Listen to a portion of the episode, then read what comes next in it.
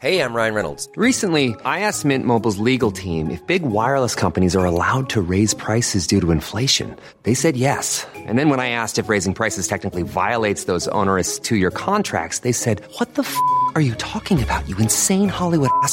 So to recap, we're cutting the price of Mint Unlimited from $30 a month to just $15 a month. Give it a try at mintmobile.com slash switch. $45 upfront for three months plus taxes and fees. Promo rate for new customers for limited time. Unlimited more than 40 gigabytes per month. Slows. Full terms at mintmobile.com. I'm Sandra, and I'm just the professional your small business was looking for. But you didn't hire me because you didn't use LinkedIn jobs. LinkedIn has professionals you can't find anywhere else, including those who aren't actively looking for a new job, but might be open to the perfect role, like me. In a given month, over 70% of LinkedIn users don't visit other leading job sites. So if you're not looking on LinkedIn, you'll miss out on great candidates like Sandra. Start hiring professionals like a professional. Post your free job on linkedin.com/people today. In a world where very few people embrace their global identity and seek to understand their neighbors, cross-cultural expert Tayo Rockson is on a mission to bridge this divide. Each week, he'll open your mind with insights from some of the global minds in the world. Get ready, take some notes, and learn how to be the best you that you can be.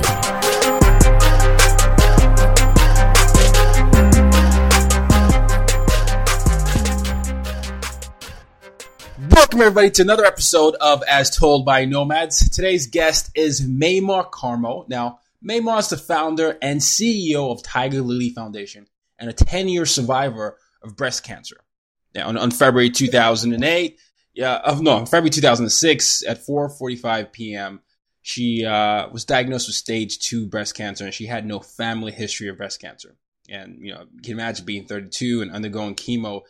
She had several thoughts going through her head, but she made a promise to God that if she survived, she would create an organization to educate, empower, and advocate and support young women affected by breast cancer.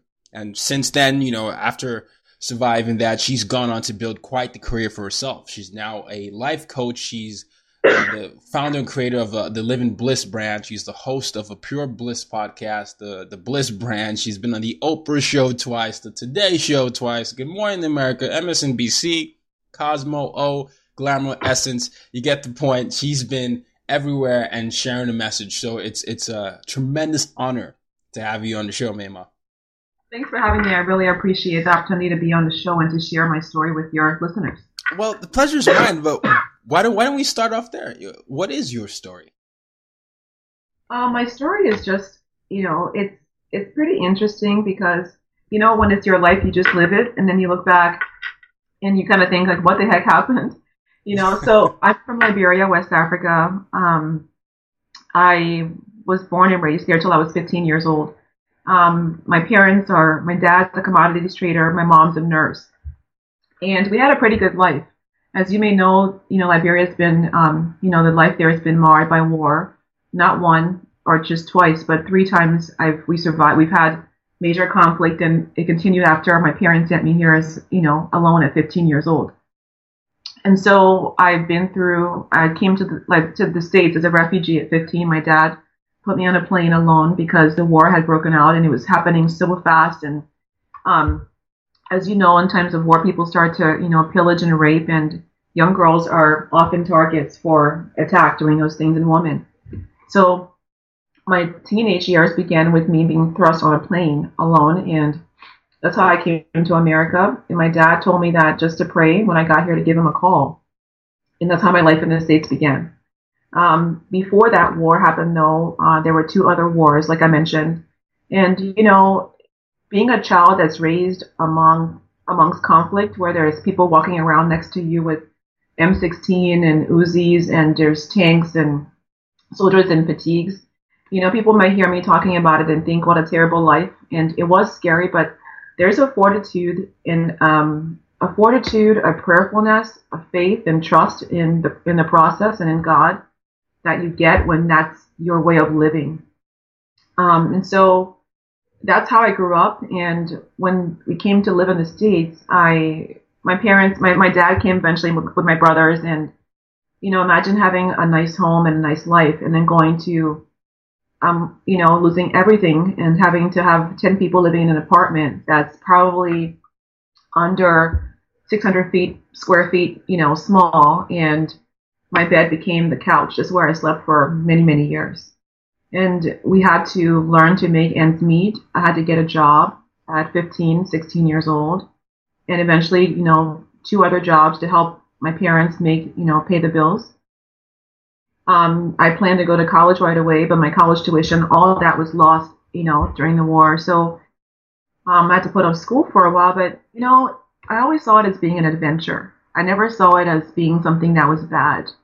I think once you have your life and you have your breath and your heart's beating, there's hope. And that's kind of how I've always seen life. That's that's that's incredible, and I, I think your story of, of having you know gone through what you did, and also having had so much early, but experienced loss early as well. It, it, it's fascinating, and and you know I shared with you. I, am also a fellow West West uh, West African, and I don't say this a lot, but I, I I've actually you know I lived through two dictatorships, two military dictatorships. A lot of my childhood was was spent you know with uh, you know General Sani Abacha um, and sometime with uh, Babangida, and and we had you know interesting sanctions. Sometimes liberties weren't given to us because it, it depends on you know who you know and, and who is with you, but just to hear you say you know you having that that that fortitude to know that there was still more i, I think that's inspirational especially in, in a time like today when or when some people are looking for hope and they and their first instinct is to give up. Um, so that's inspirational. Thank you. No, I appreciate it. I remember, you know, being held at gunpoint at twelve. Yeah, you were held at gunpoint at twelve. Yeah, well, you know, you know, during those wars they have curfews. Yeah, they and do. Yeah. You're a teenager, you want to go out, and my parents were very strict with my brothers and I. Um, the one, my one brother, we wanted to go out to a party and they were like, my parents were like, no, you can't go to any party past a certain time because of the curfew. And so we, you know, Liberia, Africa, you just give the driver some money and say, here's money for your beer or whatever. Here's five dollars, ten dollars.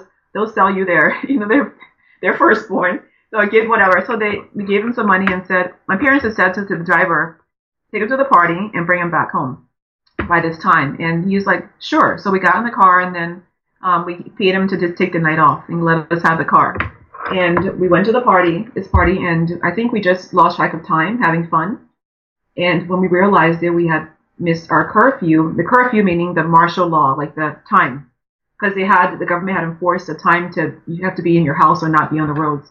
So we got on the roads and and you know we we driving and then all of a sudden there's a row of soldiers and with guns and wow. they stopped and it's not like, you know, the streets are lit. These people understand rationale, you know. They literally were out for raping and, and blood. And so and my brother and I, you know, got out of the car. They made us get out and they were going to have their way with me. Mm-hmm. And the thing that blessed me is that my father was a very generous person.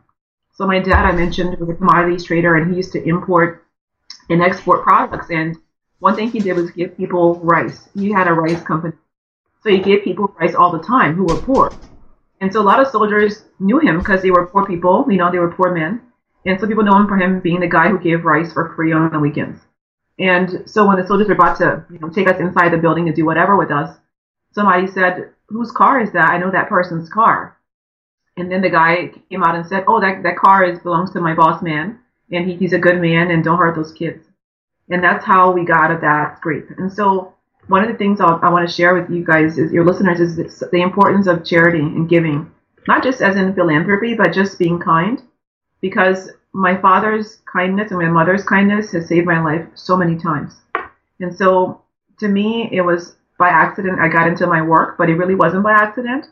It really was my my family my family's um, way of living, which is giving back. And for me, uh, there's a quote that I read by Marian Wright Edelman, and it says, service is the rent we pay for a living. And so I just made it my mission to give back through my the way I live every day.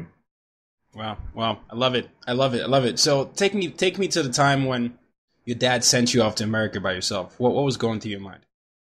Well, it, it's so interesting because that was such a really a, a traumatic time for me that I I literally almost forgot what happened. I remember, I remember, um, getting him telling me to pack my bags and I began to pack, you know, I love to read. So I packed the diary of Anne Frank. I packed all these books and my dad was like, no, you need to unpack the books and pack clothes and shoes and essentials. And so I was like, why? I need my books. And then when I finally I packed, he said he was like, no books, just you know pack your you know things you need. And um, I packed my music box and you know little girl things, trinkets. And I packed my bag and I said, where are we going? And he said, um, you have to go on a trip. And I said, well, where, where's your bag? And he said, don't ask me about that. He just kind of got me in the car and we got begin to drive. And as we drove along, you know, he told me to keep down in the car and don't talk.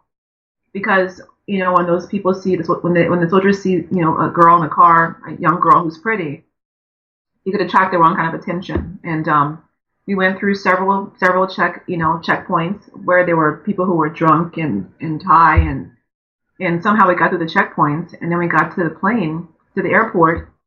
And my, I realized my dad didn't have a bag.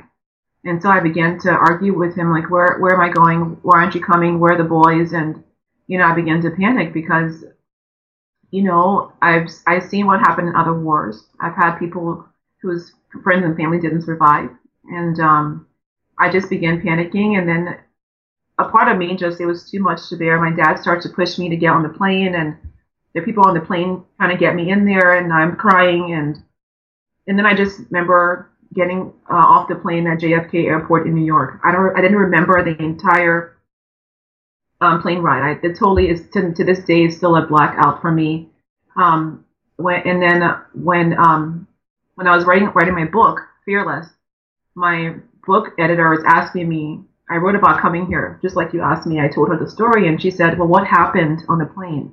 What do you remember about that time?"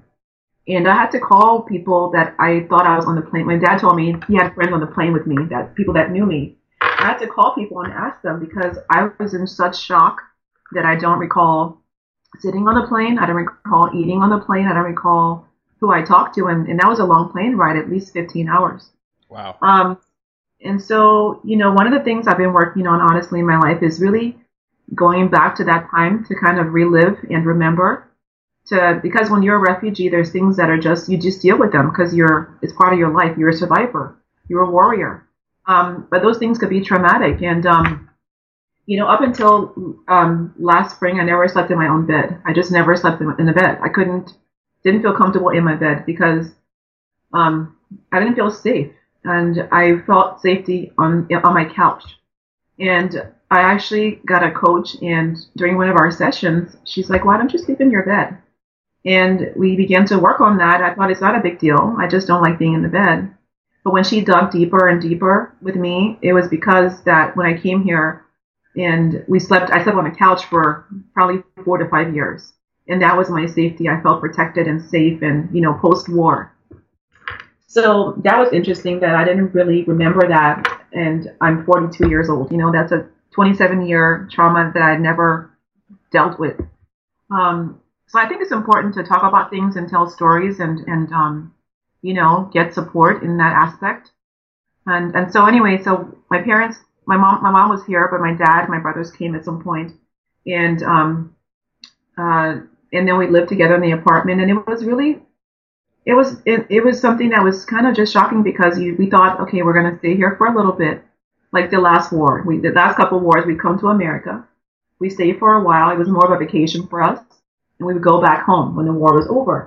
But this war was stretching out and there seemed to be no end. And so we were like, well, we love America, but we want to go back home. And at some point, our parents, they would look at us when we said we want to go back home and when is it going to be over?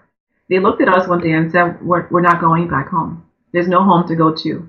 Huh. Uh, our house had been ransacked. Um, people had stolen my mother's, all of our stuff, jewelry, you know, China wedding gown. I mean, they looted, you know, pillage. And so, you know, real thinking, just imagining all the things that you love, imagine your home and all that you've, you know, your pictures of your childhood, you know, pictures of you as a baby, things that you just made, that made up your life and all gone overnight.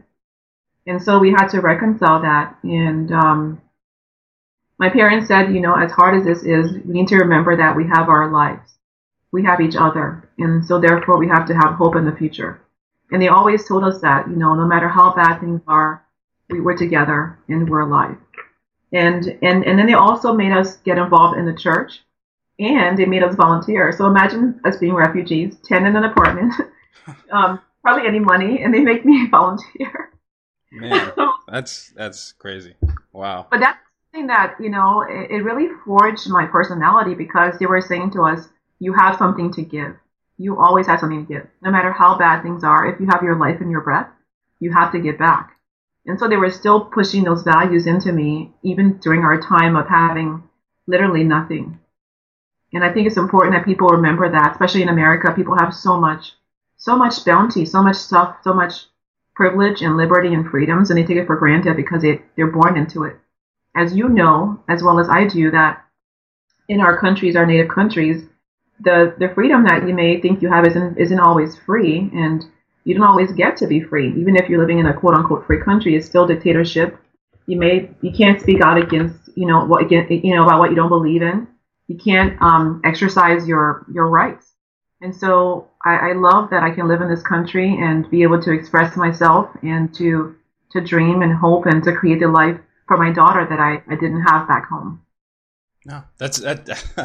I mean, I can listen to you talk all day. I, I can see why you're, you're, an author. You, you have such a you know good storytelling ability. Um, and so now now that you're in America, you, you sort of realize that this is the new home, and then you've taken on this role of almost where you you're almost a caretaker. You're you're doing a lot of things. You have to grow up quickly. You have to get a job. Um, you know, you're a teenager. You, you, college is like not what you initially thought it was going to be. How do we how do we get to the moment where um, you get up to realizing that you uh, you had breast cancer? Walk me through that time. So uh, I'll, I, I, tell stories, as you know. I love telling. yeah, I can tell. You're good at it. If you ask me how's your day, I'm going to tell you like a five minute story. oh, uh, okay, okay. So that is, but I'm, I'm just curious. From 15 to 30, is it 34? You got the cancer?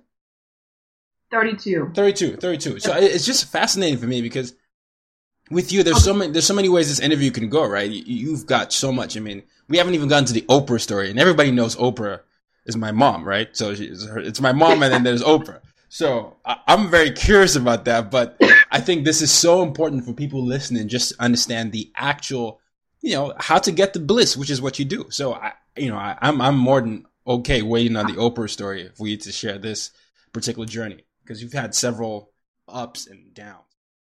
Yeah, well, I I really it goes back to the story where, where I talked about talking to God and having him telling me he had a plan for me. Mm-hmm my mom, I told you, is a nurse, and so she taught me at 13 years old to do my breast examination. Now, people think of Africa as being, you know, uh, you know, rudimentary place and people aren't educated. That's not true. Um, my mom worked for the UN, and she was the head nurse of the Liberian Nurse Association.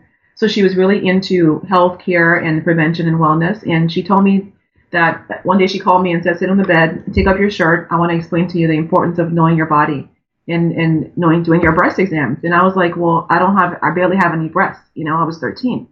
And she said that someday, someday they're to grow, and as they grow, I want you to know that you will experience changes in your breasts. You may have sometimes when it's denser, there may be a lump sometimes, and some lumps are not, you know, a problem, and some lumps are, you know, bad lumps. And she didn't really mention the word cancer. She just told me to be aware of changes. And because as your body grows, it, it's gonna gonna have more breast tissue, and sometimes people don't people don't understand how to do exams and they miss certain things. So um, she but she kind of explained to me in a way where it was more about being empowered and knowing myself, less about cancer, more as in being you know empowered. And that's kind of what I did. I did my monthly exams um, beginning at 13, and I never thought I would ever get cancer. It never occurred to me.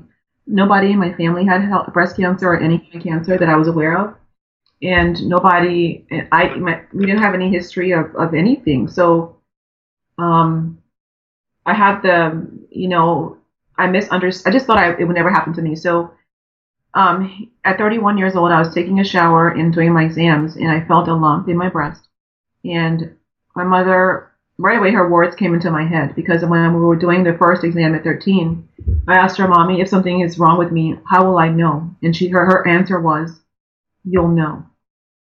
And you know what she was saying to me is, if if taking care of your body and knowing your body is a habit, when something changes, you'll know that it's not normal. And so her words went through my head, and I remember my my hands got cold. I just got this feeling of like, oh my god.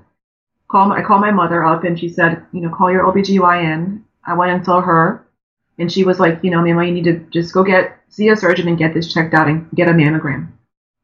So I went and got a mammogram and went to the surgeon, and I was told that the the mammogram had come back clean, which means that there's no evidence of there's no evidence of cancer. Um, but my mother had impressed upon me at a young age the importance of knowing my own body. So the doctor was saying to me that I didn't have cancer. She was saying that I was too young to have breast cancer. Mm. The, the mammogram results said it's only a cyst, but I knew something was wrong with me. And so I kept pushing her for additional screening. I asked her for what's called an aspiration. Um, and the lump wasn't aspirating. And so I began asking for a biopsy, which is where they take tissue out to sample it. And she was against doing the biopsy. And I told her, I'm going to keep harassing you till you give me the biopsy. And I kept bugging her and bugging her. And finally I, I got the biopsy and the next day, the doctor kept pushing me again. She was saying, you're fine. You're wasting time you know, you should go back to living your life. Nothing's wrong with you. Come back in six months to a year. And I didn't feel comfortable ignoring my body and how I felt. And so I finally got the biopsy. And the next day she called me at work to tell me that I had stage 2B aggressive, you know, breast cancer. Wow. Um, well, I have breast cancer. I found out later through the past reports that it was 2B and aggressive. And so the lump actually, when I got diagnosed, um, had doubled in size. So if I'd taken my doctor's advice, I would be dead today. So um, when she told me, my whole world turned upside down. Wow. I be- I just felt shiver, and I was I almost I, I my whole world like the floor came up to meet me. It's just it was, I was kind of like in a upside down moment, and to me, cancer. Hey, it's Ryan Reynolds, and I'm here with Keith, co-star of my upcoming film If, only in theaters May 17th. Do you want to tell people the big news? All right, I'll do it. Sign up now and you'll get unlimited for $15 a month in six months of Paramount Plus Essential Plan on us. Mintmobile.com slash switch. Upfront payment of $45 equivalent to $15 per month. Unlimited over 40 gigabytes per month. Face lower speeds. Videos at 480p. Active Mint customers by 531.24 get six months of Paramount Plus Essential Plan. Auto renews after six months. Offer ends May 31st, 2024. Separate Paramount Plus registration required. Terms and conditions apply if rated PG. Hiring for your small business? If you're not looking for professionals on LinkedIn, you're looking in the wrong place. That's like looking for your car keys in a fish tank. LinkedIn helps you hire professionals you can't find anywhere else, even those who aren't actively searching for a new job but might be open to the perfect role. In a given month, over 70% of LinkedIn users don't even visit other leading job sites. So start looking in the right place. With LinkedIn, you can hire professionals like a professional. Post your free job on linkedin.com slash people today. Death. It didn't mean anything good. And so my daughter was three years old, and I just thought, I'm gonna, I'm going to die. This is, how can this be happening to me? And because I wasn't prepared for anything like that, I mean, I can deal with a soldier and guns. I can talk my way out of a, you know, being held at gunpoint. I can run from, you know, the war. But how do you escape when the war is inside your body? What do you do when you don't know how they, these, you know, cells got in there? You know, I thought I'm eating healthy, I'm exercising, I'm doing the right things. What did I miss that caused this to happen? Did I not do or what did I do too much of? And so I had to really figure out again at 32 years old, like what, how to, I, imagine that you're sitting down, you're healthy and you're fine one minute and the next minute you are told you have cancer. You got to figure out, you know, get a surgeon, oncologist, radiologist. And I didn't know what those things were. I didn't understand that cancer world. And, um, how do I tell my child who's three that I have cancer and mm. that I don't know what's going to happen? But Long story short, I began the process and I fell into a deep depression. I'd always carried God's voice in my head, in my heart, and I felt like He had abandoned me, that He'd lied to me, that if He was always with me, how could He bring me this far and, and allow me to get cancer? And so I became very angry, very depressed, and I'm the kind of person I'm a I'm a I'm a warrior, so I can put a good face on. But inside, I was dying emotionally. I was just overwhelmed with what was happening to me. And so I just stopped talking to God. And I'm, I'd always talk to him, but I just stopped. I was like, I'm done. And I began my treatment and I was consumed by anger and, and fear and um, despair. I'd given up. You know, my daughter has been such a blessing to me. She would come to me at the most serendipitous times and ask me, Are you going to survive? Are you going to live? It was kind of like she was asking me, Are you going to wake up and live? You know? Because I had, my spirit was just, I was devastated. And then one day I found myself in the, in the shower in a fetal position, just crying. I had lost my hair. I was bald and, you know, no eyebrows, no eyelashes. And I had some scars from my surgery. And I just felt like a shell of a woman. And I was crying and I was just all the tears of, you know, from the war in, in, in Liberia, losing everything there. All my fighter, my fighter spirit, you know, was broken. I just, all the pain I had just kind of warriored through, just kind of came out and the pain of me thinking I've gone through all these things and worked so hard and survived all, you know, lightning and, and people dying and, you know, and all these, you know, being a single mom, all of that to sit here and die from cancer. Like, why? What's the purpose? And I looked in the mirror after the shower and I just thought, my mom came in the bathroom and took me out of the shower actually. and then she said, look in the mirror. And she said, look at your eyes. Look at that. You know, you can't let this thing defeat you. You have to make up your mind to live. And I was in this very, very cocoon type space where, you know, when you're in a cocoon, you're kind of being formed. And God was shaping me. Yeah. Um, I didn't know it at the time. He was kind of breaking me apart to put me together again. Um, and so that night I went to bed and I just told God, like I pretty much cursed him out. and I was like, I, can't tell you the words I, I used, but let's just say they were very explicit lyrics, explicit words. But I said, you know, I, th- I kind of threatened him and I said, listen, if you're God, you're going to make this, you're going to make this work. You're going to put me together again emotionally. I can't ask you to save my life because people die that shouldn't die. You know, babies die, people die in plane crashes or in their sleep or whatever. So I can't tell you I want you to save my life, but I just wanted to ask you that if you are God, if you exist, I want you to restore my spirit by tomorrow morning. If you don't, I will never believe in you again. Wow. And yep, I'm like, we're done. And um, I mean, I have nothing to lose at the time. I just thought, you know, I'm gonna die or I'm gonna survive this cancer thing and I'm gonna be, you know, just have the worst life. I was just my spirit was just so in a bad place. And um and the next I went to bed thinking, you know, I mean, I don't I didn't think God really would answer me. I went to bed that night. And in the morning I woke up and I felt like a different person. I felt like I mean, you know when you sh- when you, when it's really hot and you shower and it, the water is cool mm-hmm. and it hits your skin, I just felt like refreshed and different and filled with this amazing energy and light and like tingly feelings. And I was like, oh my God, like God really did. He does, he does work miracles. And that's kind of how Tiger Lily started because I was sitting there thinking, look, the promise was if you, if you restore my spirit, I'll give my life to you in service. That was my promise to God. So he had done his part. And so I thought, well, what am I supposed to do now? I don't, I didn't really expect him to, to you know, show up. so, and so I kind of was just amazed at what happened. I was overwhelmed and my life was changed. Kind of like if you read the Bible, kind of like how Saul became Paul on the road to Damascus. Like I just was a different person. And so I began asking God, you know, I'm so thankful for what you've done for me. What can I do to give back? And the, the answer came to me, and the word I heard in my head was tiger lily, you know, and I was like, well, what, what is that?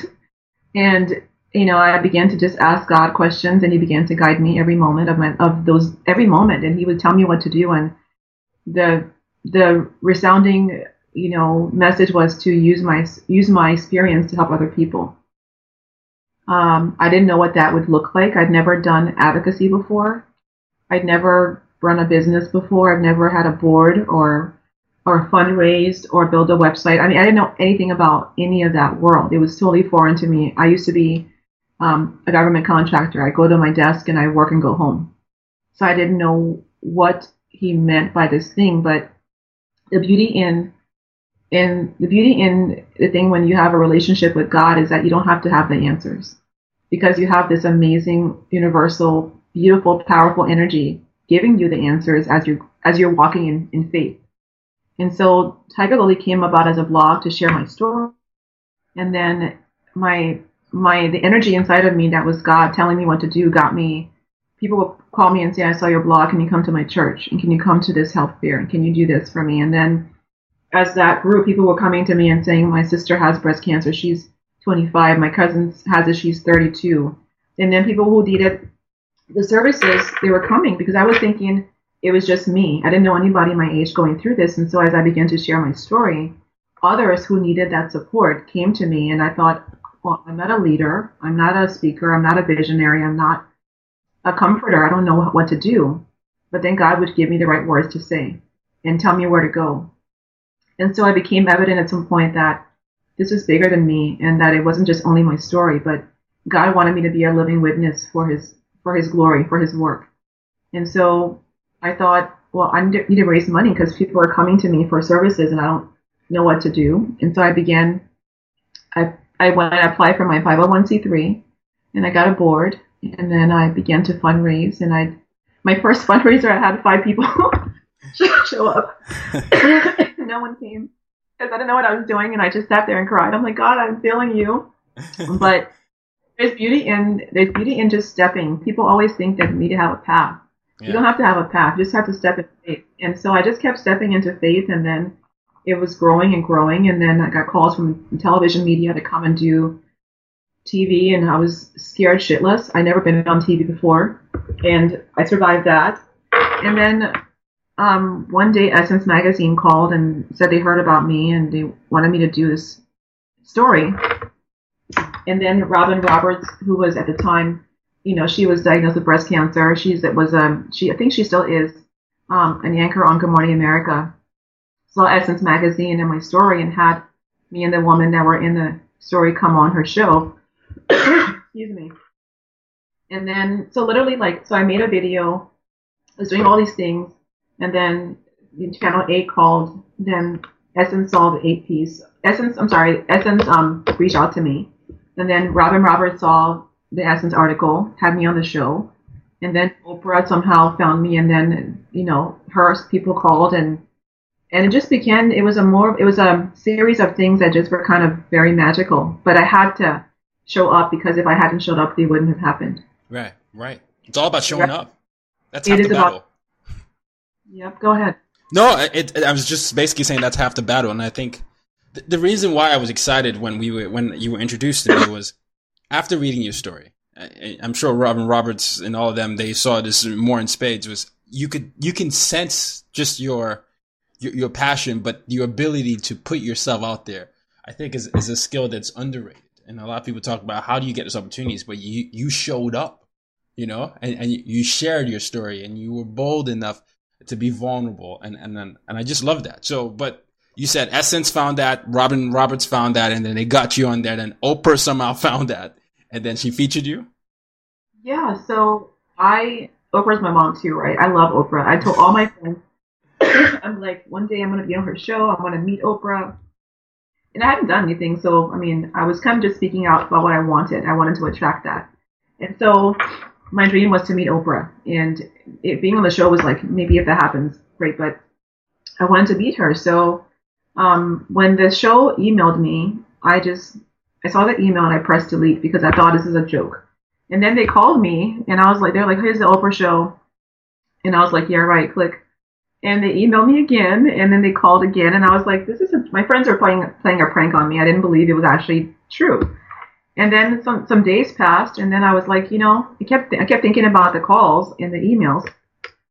And so let me go back into my my trash, you know, my trash bin and see if that email is legitimate. And I looked at it and it was like, you know, the Harpo, I think it was Harpo Studios, whatever it was. I have a cough, excuse me. No, it's okay. So it was like the email was like not a, you know, like not a crazy email. It was actually a, a, a you know, accurate email address. It looked like it was legit.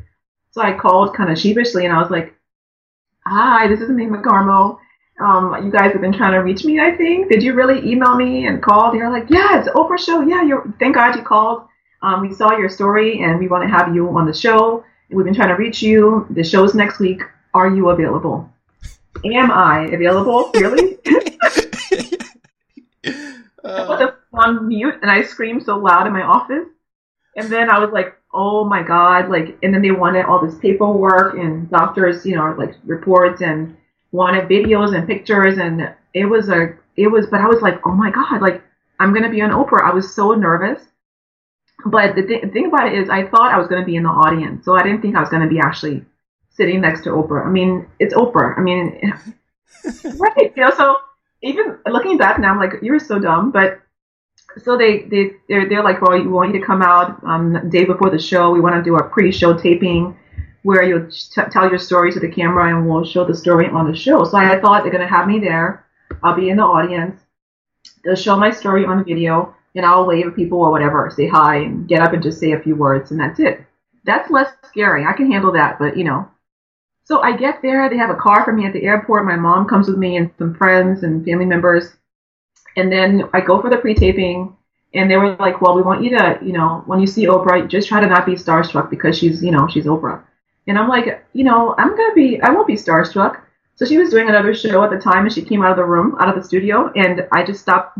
I just stopped in my tracks. I, she has a halo over her, I swear.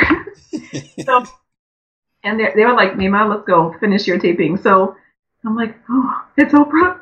So um, anyway, I did the taping, and then we went to the hotel, had dinner, and the next morning the car came for me, and we go to the studio, and they start making me, you know, doing my makeup and hair. I'm like, what's all this about? You know, like I already did my taping, and um, they had me in this room, and they were doing all this airbrushing, and so I said, well, you know, before the show starts, are there any talking points for me in case she calls on me? And they said, no, no talking points. We just want you to, you know, when she calls you, just, you know, talk. And I said, I can't do that. This is Oprah. So then the show I was on, it was um, Nancy Brinker, the founder of Komen, which is the biggest breast cancer foundation in, in the world, and then Christina Applegate, who was on Married with Children. So um, Nancy, I think Nancy came on, and then Christina came on, and then they're talking, and then I'm like, I think they forgot about me because everyone's in the audience. There's shows happening, and I'm just sitting there in the room like, what's going on right now? Is this a joke? And then so I asked the, the woman, I was like, is this um, did, you, did, did they forget about me or something? And then she's like, no, they're going to come get you at some point. And the show is literally like, you know, 35 minutes, 40 minutes. And I'm like, they forgot about me. And at some point, um, somebody came back and said, okay, Maimah, it's time. Let's go. Wow. And I was like, well, where am I going to sit? I mean, like, people, the whole audience is filled and Oprah forgot about me. And I'm going to go back tell my friends how embarrassed I am. Like, and then I walk in, I walk out and then the producer kind of nudges me towards Oprah's, towards Oprah and before they had the chair with Nancy and the chair with Christina, but she put my chair next, a chair next to her, an empty chair. And then Oprah like, is like patting, you know, like, come here. And so imagine I was shocked. I couldn't talk. I was like saying all these curse words in my head, like, holy, like? and then, but I didn't have time. And I was mic'd up and then I sat down and Oprah said, hi, nice to meet you. And then she, they counted down and then she began to talk to me and something happened. Um, but that was my first experience with Oprah, and it was amazing. Wow. Now, I mean, and, and it it sounds like you did well because you you've said you've you've done something with Oprah twice, right?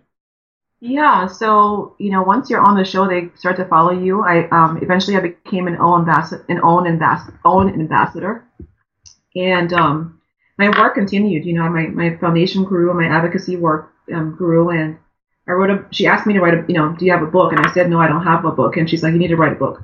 So I did that, and so my whole my my mission expanded from just you know Tiger Lily to other things. You know, I began to do stuff at the White House, and I began to. I've worked on different pieces of uh, different you know bills. Um, you know, uh, in Congress, and so all of that grew my platform and my work, and so. Uh, they reached out and asked, you know, kind of like, what are you doing now? And you may know uh, they have a show on the OWN network called Where Are They Now? Yep. And so they asked me if I would like to be interviewed for the show, and I said, hell to the yes, like right now. Of course. Yeah. yeah, yeah. And so they had me on uh, in November. Wow, that's that's amazing. And and, and I know we're getting ready to wrap up soon, but I a lot of the reason why I wanted you to tell the story the way you did was because it's a journey. Now now you do you know you have um, your life coach. You know, you, you, talk about living your bliss life. You talk about your pure pure bliss uh, podcast, and you're building the bliss brand. I wanted to give the audience a chance to know who you were first, uh, before you now talk about what what living a bliss life is and what that brand is about. So take it away as we wrap up. I appreciate you asking me that question. I, a lot of people ask me how I got to that from you know little girl that talked to God in the grotto or little girl in Liberia to being who I am now, and it's just a series of little steps. The little steps, including you know having faith, um, knowing that there's a bigger purpose for me than just my life. Just just my life. My life is my purpose, and I have to live that life brightly and boldly and loudly. And also, it's about stepping into your fear and and and, and having um, having hope that you're going to make a difference in the world. And I've always been curious about life and curious about people, and, and I've always had a heart for just loving people and giving. So I think when all those things blend together, my intention has been to live a life where I find joy in the moment, where I'm giving back, and where I'm being all that I can be in that moment. And because of that, I've been stepping forward, and those steps have been to people to see my life grow. And I love life. I love embracing it. And um, I began to experiment with like, what is what does joy mean? What does bliss mean? And um, there's a perception that bliss means running and being exuberantly happy all the time, but for me, bliss is, is being able to just be happy where I am, with my heart beating, with my breath, with my the simple things like talking to you and making this, this great connection. So when you begin to find joy in the moment, and you're grateful for that joy, um, something really magical happens. It begins to expand, and as that joy expands, it attracts people who are like-minded to you, and you manifest. You can manifest amazing things, as I've experienced in my life. And so my bliss brand is all about helping people to to, to be grateful to to make their own magic and to find joy. And so through that, I've launched a Pure Bliss podcast. Um, I have a, a, a blogazine called Bliss Magazine. Um, my new book that I'm working on currently is called I Am Bliss. And I have I host regularly. Um, I host monthly girls bliss brunches, and um, I, I love my life now. I love my new home. I love my friendships, and I love that God's using me every day to make a difference in people's lives. And so thank you for having me on the show. no, the pleasure is mine. The pleasure is mine. And where can people find out about the, the Bliss brand and your podcast and all that you're doing? My website is www.maimakarmo.com, and that's M A I M A H K A R M O.com. Um, I'm on Twitter at M A I M A H, Instagram at Maimah Karmo, and the podcast can be found at the Pure Bliss Show on iTunes. All right, all right. Well, I'm not gonna let you go just yet. This is the last question I ask all my guests. It's it's uh, my mission statement: use your difference to make a difference. So, how do you use your difference to make a difference? I use my my I use my natural gifts and talents, and I use the love in my heart and my passion to help people all over the world, whether it's through my breast cancer work through Tiger Lily, or through my blog, or through my podcast um, I believe um, our breath is our gift to the world, and that breath means expressing ourselves. And so um, I'm just a living witness for, for God's good. And um, my goal is to be a witness and to make a difference in every minute that I, I live and breathe. Well, there you have it, ladies and gentlemen. Um, she's using her difference by just being herself and sharing incredible stories of, of strength and, and, and, just hope and faith. And um, I want to thank you on for coming on the show. It's been interesting and and enlightening hearing your story and, and it's really really uh, i love hearing these type of stories because it, it does show the, the growth that we can have as humans so thank you so much thank you so much Tayo. i appreciate being on the show it was wonderful so next week use your difference to make a difference You've just been listening to the As Told by Nomads podcast. For more ways to reach out to Tayo and to use your difference to make a difference, head over to www.tayorockson.com.